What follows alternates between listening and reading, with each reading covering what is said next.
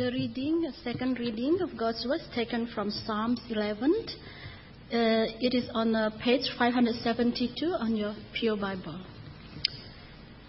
For the director of music of David, in the Lord I take refuge. How then can you say to me, Flee like a bird to your mountain? For look, the wicked bend their bows. They set their arrows against the strings to shoot from the shadows at the upright in heart. When the foundations are being destroyed, what can the righteous do? The Lord is in his holy temple. The Lord is, in his, is on his heavenly throne. He observes the sons of men. His eyes examine them. The Lord examines the righteous, but the wicked and those who love violence his soul hates. On the wicked he will rain fiery coals and burning sulfur. A scorching wind will be their lot. For the Lord is righteous. He loves justice. Upright men will see his face. Thank you, uh, Yanni. Well, friends, let's, uh, let's pray. Our Heavenly Father, we want to thank you for your word. We thank you that it is living, it is dynamic, it is active. We thank you that in your grace you have revealed to us your word. And this morning we pray, Lord, that your Holy Spirit will speak to our hearts and do the work that only He can do in our lives. Lord, we humbly come before you this morning. Forgive us for our sins. Help us to have receptive hearts, attentive ears, and live our lives in response to your word. In Jesus' name, Amen. Well, friends, let me begin with this question. Are the foundations crumbling? That's the, uh, the title of the message for this morning as we have worked our way through some of the Psalms in our morning services. I trust that as we have looked at some of these Psalms, that they have been encouraging to you as it has been for myself as well in preparing these talks. The psalmist brings out things that we can identify with in our own lives moments of joy and exuberance, moments of despair and despondency, discouragement, and as well as the challenges in day-to-day living. And so today we're going to look at Psalm 11. We're going to focus our thoughts on verse 3 of this psalm, which is our text. When the foundations are being destroyed, what can the righteous do? So are the foundations crumbling? That's the question for us this morning. How do you and I view our society today? How do we socially interact and live our lives in this massive, big world? With its population expanding every day. And here God has placed you and myself in this huge world to live, to socially interact, to live out our faith if you're a Christian here this morning, and to live a godly life for Jesus. What a challenge that is. Where do you and I find our place in this big universe? A scary thing, isn't it? Really it is. So this morning, as we look at this text, when the foundations are being destroyed, what can the righteous do? We need to ask ourselves the question, what are these foundations? We're going to look at that this morning. Let me give you a brief background of this psalm. Well, uh, the author is King David. It does not give us a date. There is no place or time given as to where and when this psalm was written. David, no doubt, penned this psalm to be sung because it is directed to the director of music. Perhaps David was facing a national crisis of some sort. For clearly he says in verse 2, if you have your Bibles open to Psalm 2, For look, the wicked bend their bows. They set their arrows against the strings to shoot from the shadows at the upright in heart. Perhaps David was running away from Saul. Or perhaps he was running away from his son Absalom. And his friends said to him, flee away, run away, fly away like a bird, go and find a hiding place. Because the foundations are crumbling, hide away. Well, this psalm, while it is an individual lament, it also certainly declares confidence in the Lord. In spite of the fact that the foundations are shaking, the psalmist focuses and emphasizes the confidence that he has in God as we will see in a moment. And so this morning as we focus our thoughts on this text, Psalm 11 and verse 3, we'll look at three areas here or three points. Firstly, the problem. Secondly, the question. And thirdly, the response. What was the problem here? Well, David says when the foundations are being destroyed. This word foundation means, as we know, something that is stable and secure. Something that has stability along the way. For example, if a building is being built, you would want to ensure that it has a solid foundation. Otherwise, might be in big trouble. Okay? Uh, we need good foundations for buildings. What about in our own lives?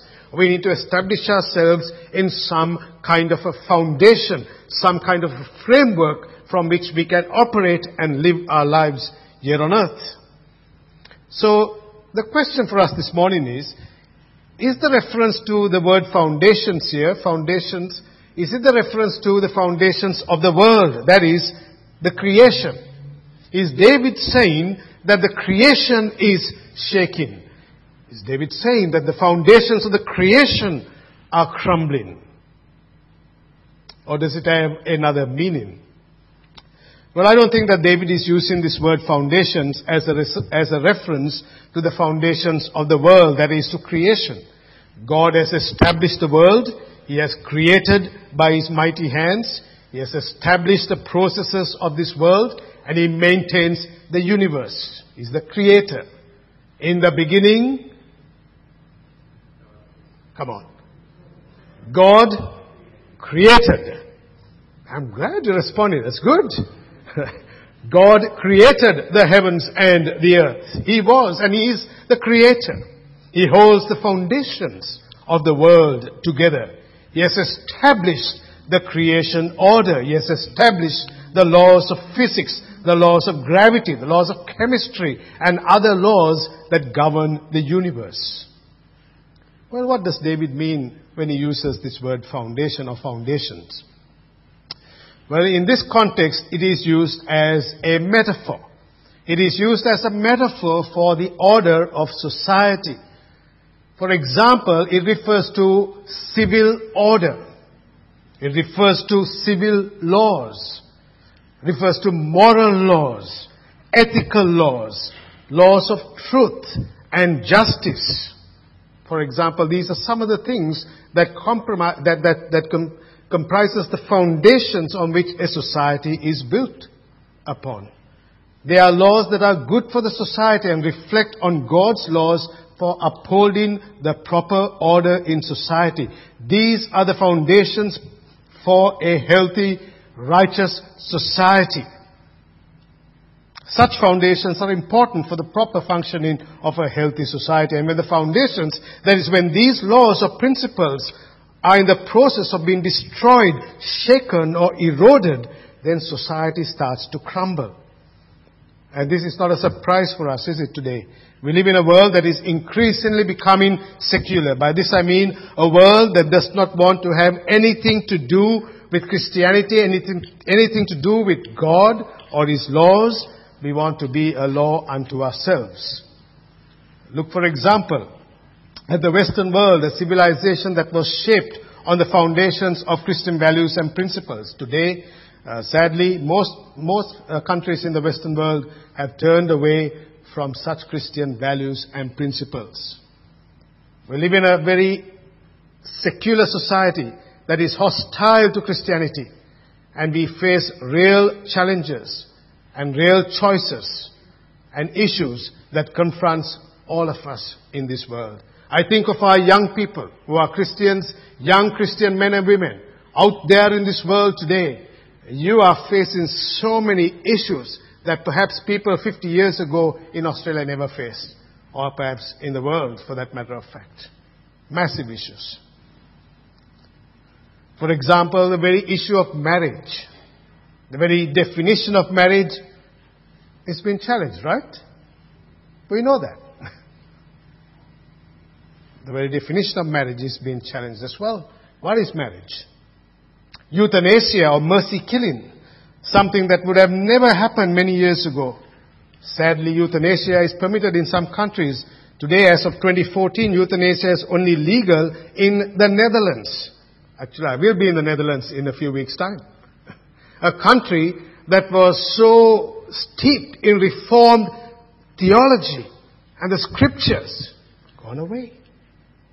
Belgium, Luxembourg, assisted suicide is, is legal in Switzerland, Germany, Albania, Colombia, Japan, and in the US, states of Washington, Oregon, Vermont, New Mexico, and Montana.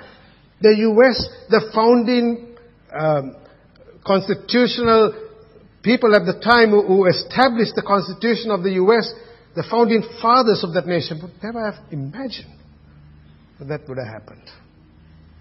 Where even today in some parts of the US, God's commandments are not to be displayed publicly.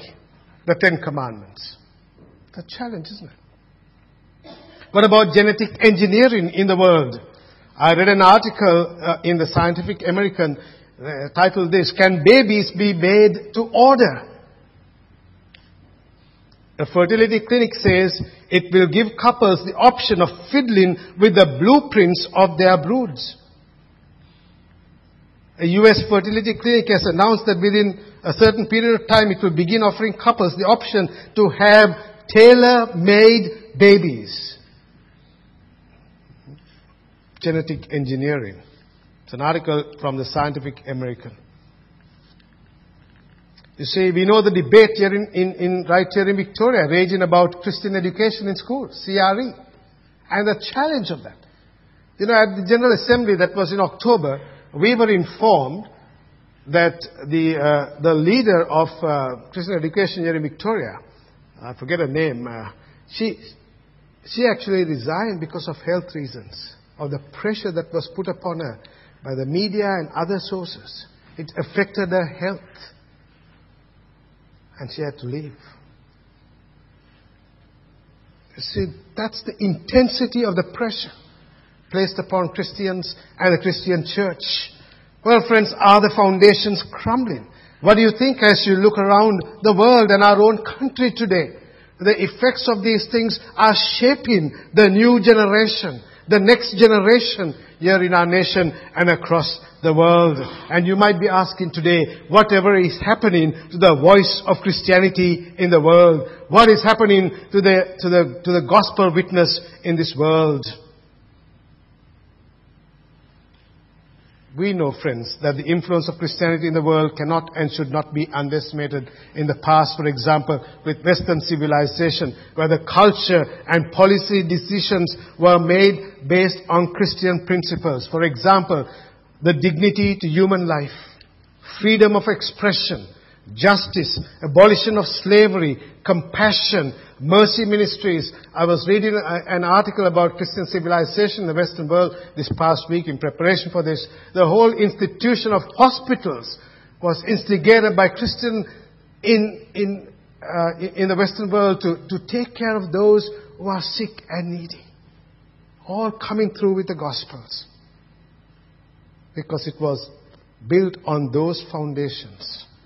Now David says, the foundations are shaking. Look at what he says in this passage, isn't it? In verse, verse 3, which is our text. When the foundations are being destroyed, what can the righteous do? When the wicked bend their bows and set their arrows, verse 2, against the strings and shoot from the shadows at the upright in heart, the wicked, the, the godless, they are ready to shoot, he says. That is, they are ready to bring down the righteous. They got their arrows already stretched to, to shoot. They are ready to have a go at anything that is remotely godly. Ready to ridicule, to persecute, even to kill. And then the question, what shall the righteous do, what are we to do? Well, should you flee? What can God's people do when we see the Christian gospel being challenged and people turning away from gospel issues and ridiculing the Christian faith? What can God's people do when they see the foundations crumbling? Are we to fly away? Are we to retreat and hide? Fly away like a bird and do nothing? That is what David's friend said to him. Flee like a bird to a mountain. Wouldn't that be nice? To have an escape somewhere. Some of you go on holiday, well, you might have a holiday house somewhere and say, I'm just going to escape the hustle and bustle of city life. And you go and you relax and you rest and you come back again and it all starts again. That's life, isn't it? But you can't hide away forever. Just retreat. What can the righteous do? A question that many of us perhaps have asked ourselves as we see the foundations of Christianity and its values and principles challenged and in some cases destroyed. What can the righteous do? It can be also translated this way. What did the righteous do? Or what has the righteous done while the foundations have been destroyed? Why did they allow this to happen? Or it could be translated as this. If the foundations are being destroyed now, then what can the righteous do? Whatever it might be, it might lead us to despair, to despondency, to discouragement. What can we do? We are a small group of people in a big world. Who even would want to listen to Christians today in this world? Who wants to listen to the Christian church in this world? What can the righteous do? See, the word righteous takes place uh, uh, four times in this, in this psalm. And so to ask ourselves about the righteous, come to Psalm 32. Psalm 32, David says this, Blessed is the one whose transgressions are forgiven, whose sins are covered. Blessed is the one whose sin the Lord does not count against him, and in whose spirit is no deceit. They are the righteous. You see, the righteous one is this one. Many are the woes of the wicked, but the Lord's unfailing love surrounds the one who trusts in Him. Rejoice in the Lord and be glad, you righteous. Sing, all you who are upright in heart. The righteous here, friends, the two groups of people. The wicked, those who do not trust and follow God, and we have the righteous who trust fully in God. Two groups of people, right? Is it the political, politically right thing to say? It's here. The righteous are those who have trusted in the Lord. And no wonder David says he has confessed their sins, the sins have been covered, and the Lord does not count them against him or her, and in whose spirit there is no deceit. And David says in verse 11, Rejoice and be glad. Let me ask you a question this morning. Are you rejoicing? Well, maybe you had a terrible week this past week. I don't know, but I'm, that's not what I'm speaking about this morning. I'm asking you, are you rejoicing in the fact that your sins have been covered for, paid for, and you are now in a relationship with God by trusting Him? The psalmist says, rejoice. I trust that we are. Uh, John Piper says this about the righteous. The righteous ones are the ones who trust in the Lord the ones who have faith and bank their hope on the mercy and power and wisdom of God. These are the ones against whom the Lord does not impute iniquity and whose sins are forgiven. They are righteous not with the righteousness of their of their own, but with the imputed righteousness of God. If you're a Christian here this morning, you are made right with God because the righteousness of God imputed, of Christ imputed to you. It's not because of your own doing. We cannot make ourselves righteous. Is that clear? We can do righteous deeds, but we cannot make ourselves righteous. It is the work of God to bring about that righteousness in us. And I'll explain that in a minute. See, they are right with God. What are they to do? Look at what, what David says in response. That what we have here is clear, isn't it, in this passage? David is saying, I will go to the Lord chapter, uh, sorry, Psalm 11 verse 1. In the Lord I take refuge. When the foundations are crumbling, when things are happening around me, and people are turning away uh, fr- from God, and our society is perhaps crumbling, he says, I will take refuge in the Lord. Why? Why? Notice what the psalmist says in verse 4. The Lord is in his holy temple. The Lord is on his heavenly throne. And notice this. He observes everyone on earth. His eyes examine them. What a beautiful and what a powerful picture here this morning. Just for a moment, just for a moment, try and picture it. We are here on earth, but God is on His throne. Wow. Do you see that? Amidst all the chaos that is happening in the world, and amidst the foundations being destroyed, there is one who is in his holy temple.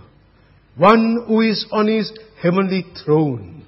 What a comfort, what a joy, what a hope. Everything else may be crumbling around us and perhaps even within ourselves. But be assured, as David says here, the Lord is in his temple. And in the Old Testament, the visible presence of God was in the temple. David also says, the Lord is in heaven. The Lord is on his throne in heaven. In the book of Daniel, Daniel chapter uh, 7, we have these words for us in, in Daniel chapter 7 verse 9. Uh, the, the, the, vision that Daniel has the four beasts, okay? Uh, and he says this in, in this vision here, he says, As I looked, thrones were set in place. The Ancient of Days took his seat.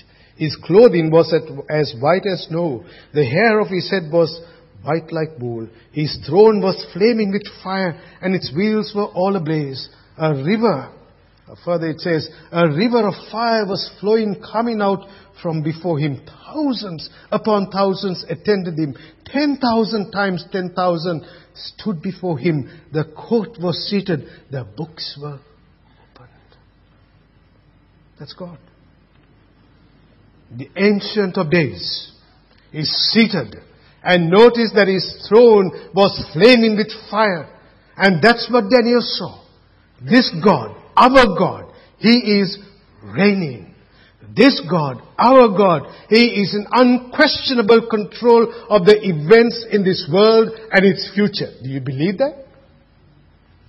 Yes?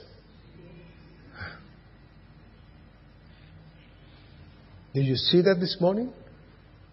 This God, our God, is enthroned and the psalmist says here, the Lord, in, in verses 4 and 5 of Psalm 11, the Lord is in his holy temple, the Lord in his heavenly throne, and he observes everyone on earth. His eyes examine them.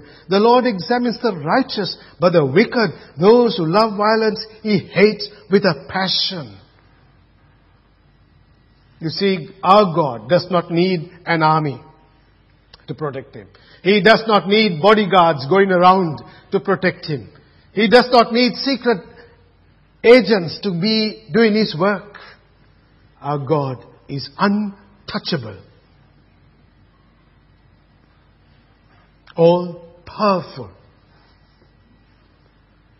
You see, sometimes I wonder, friends, I really do at times wonder whether we have lost, I say this seriously, whether we have lost a sense of the majesty and the awe of our God. You see, it's a very fine line, isn't it? We say, oh well, God is my Father in Christ. Jesus is my Savior. He is like my brother, my friend, my shepherd. The one I can call to at any time. And that's true. But He's also the Lord Almighty. Yeah? Have you lost the reverence for God. You know, I once went for a service some time, some time ago. And the service leader got up and said, Oh, we want to welcome you this morning. We're going to have fun here today. And he started by saying, Good morning, God. I hope you're well. I nearly, nearly fell off my chair. And then he went further. He said, Oh, we welcome you this morning to join us in this service, Lord. Oh, no. It's like somebody saying to you, your house, your home, well, let me welcome you to your house. Come in. It's your home anyway, but, but I'm doing the inviting. You come here. How would you feel? How would you feel like if, for example, I go to Barry's house, I'm using Barry as an example, that's alright, and I say to, uh, to Barry, he's standing outside, oh Barry, welcome you, well, come, come into your house, I'm welcoming you into my, into, into my place. It's actually your house. I don't, I think there might be a problem there. I hope not. you see what I'm saying? God doesn't have to be welcomed into the gathering of His people. He is there. We are coming because of Him. This is our God. You see, this is the majesty and the splendor of the awesomeness of God. Then I think about it, friends, it's beyond my comprehension. And each time I think about our graciousness of the majesty of God, it makes me fear, not, not because of who this God is. I know He's my friend, He's my Father, but I know He's also the Almighty God that when He spoke, the mountains trembled. You see? When Jesus died on the cross, there was darkness. The power the majesty of God displayed in, in His Son Jesus. This is an awesome God. And the church, I trust that the leadership of this church or any church will never lose insight of the majesty and the splendor of God. Because if you bring God down to our standards, we have lost it. Don't you think so? I read an article recently of somebody who died, well-known figure in Australia. And uh, someone asked him, well, tell me, what will you say to your maker when you see him? You know what the person said? I will treat him as my equal. I will treat him as my equal. I thought, wow. it's news for you, my friend. Can we ever treat God as our equal? Who do we think we are? Little frail, fragile human beings. Right? You see, the Lord is watching. Look at what the psalmist says. The Lord is watching as we work our way through this very quickly. The, the, the Lord is watching. That's what he says here. Look, look at the, the, text before us. The Lord is in his holy temple, verse 4. The Lord is on his heavenly throne. He observes the sons of men. His eyes examine them. So the Lord is watching. He doesn't need to have CCTV. This is the best CCTV ever. See, everywhere you go today, most places, even houses, they've got these TVs, right? The, the CCTVs. And you can watch from your iPhone, wherever you are in the world, what's going on on your property. Isn't that amazing? Eh? Security systems. God doesn't need that. His eyes sees everything. He hates the wicked. He's disgusted with wickedness. Look at what he says there in the text. He tests the righteous.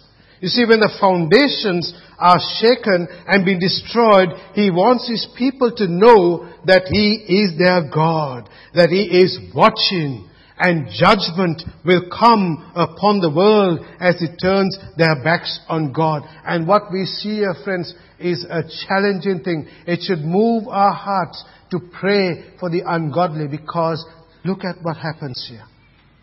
The Lord examines the righteous. Verse 6. On the wicked he will rain fiery coals and burning sulfur, a scorching wind will be their cup.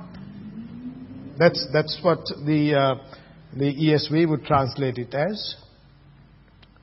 They will rain coals on the wicked, fire and sulfur. There is no escape. You see, fire and sulfur is language for judgment.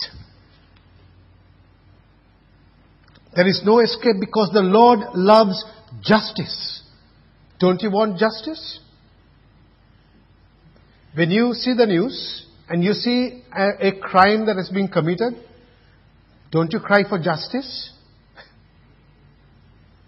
yes, there is grace and all of that, but justice is so important.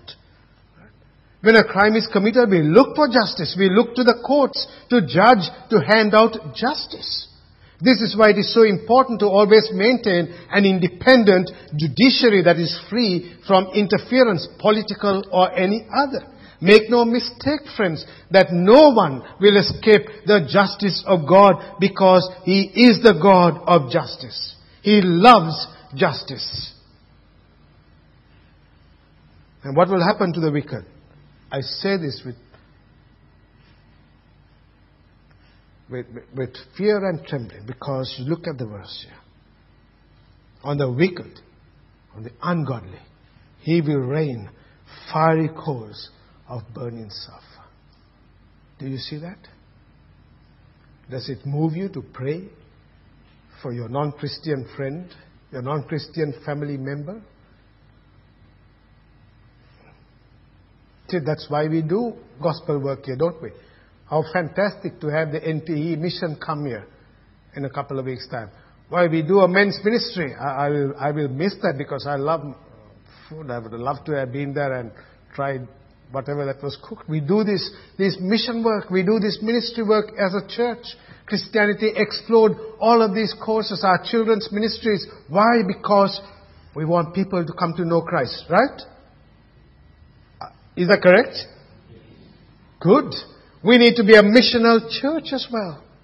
You see, a church that looks outside of this place, a fire and sulfur. You see, then the Lord, look at Genesis chapter 19. Then the Lord rained down burning sulfur and Sodom and Gomorrah. There's a cup that awaits the ungodly.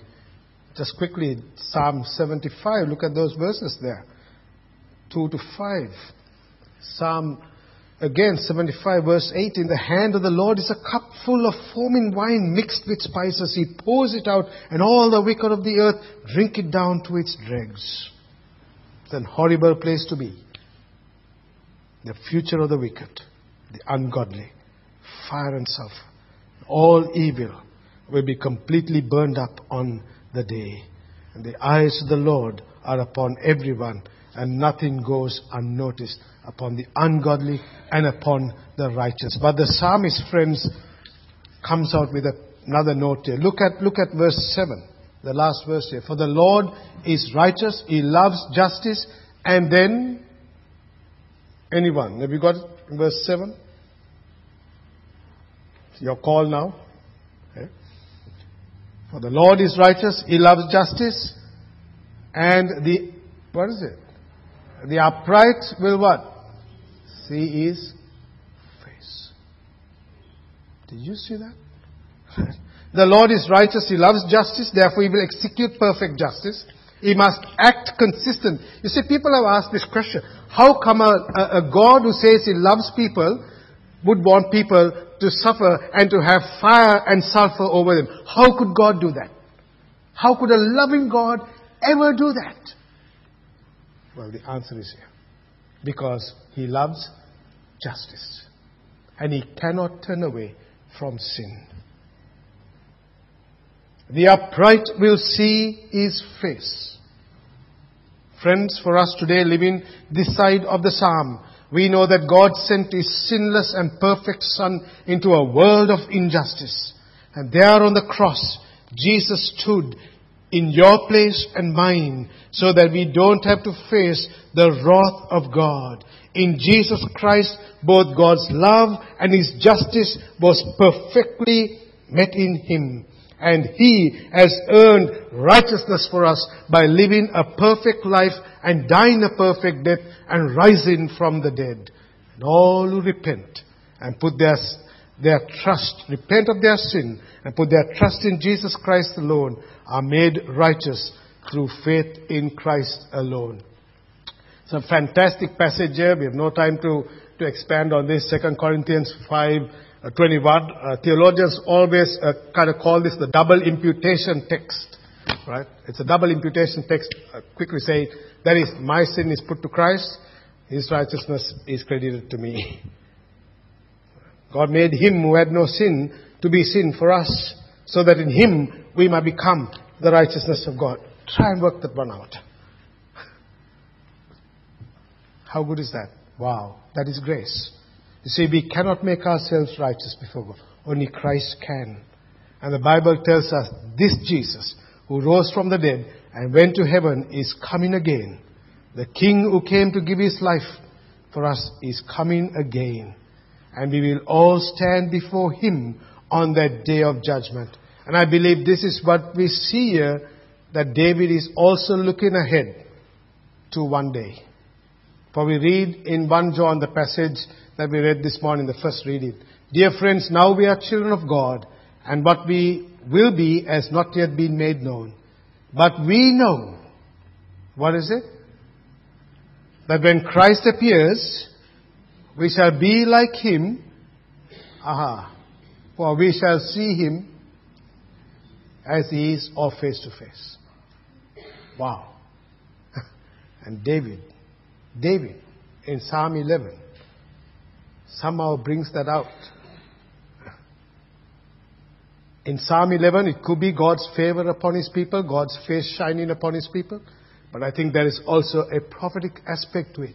And that is one day in Jesus, we will stand before this one and we will see His face. What a day that will be, right?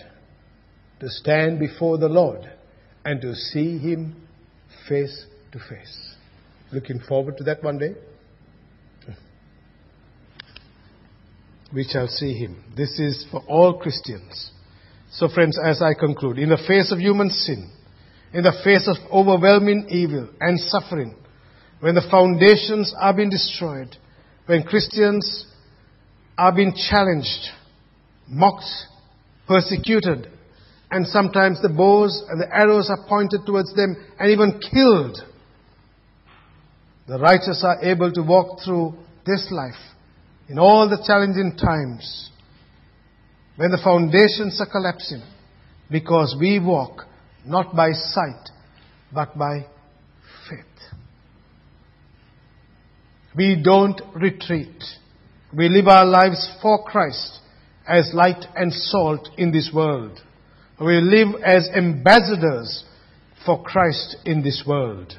Standing up for Jesus. Showing His love and grace in a fallen, broken world. We do so with confidence knowing that the Lord is enthroned and that He is watching everyone. And so this morning, where do you stand with the Lord today? That's a question to you as well as to me. And if you're not a Christian here this morning, how will you face that day of judgment? And the sulfur and the fire of God's wrath is poured out. Nothing will save you. Nothing will save me. Only Christ will. Do you know Him? Do you love Him? Do you serve Him? Amen. Father, we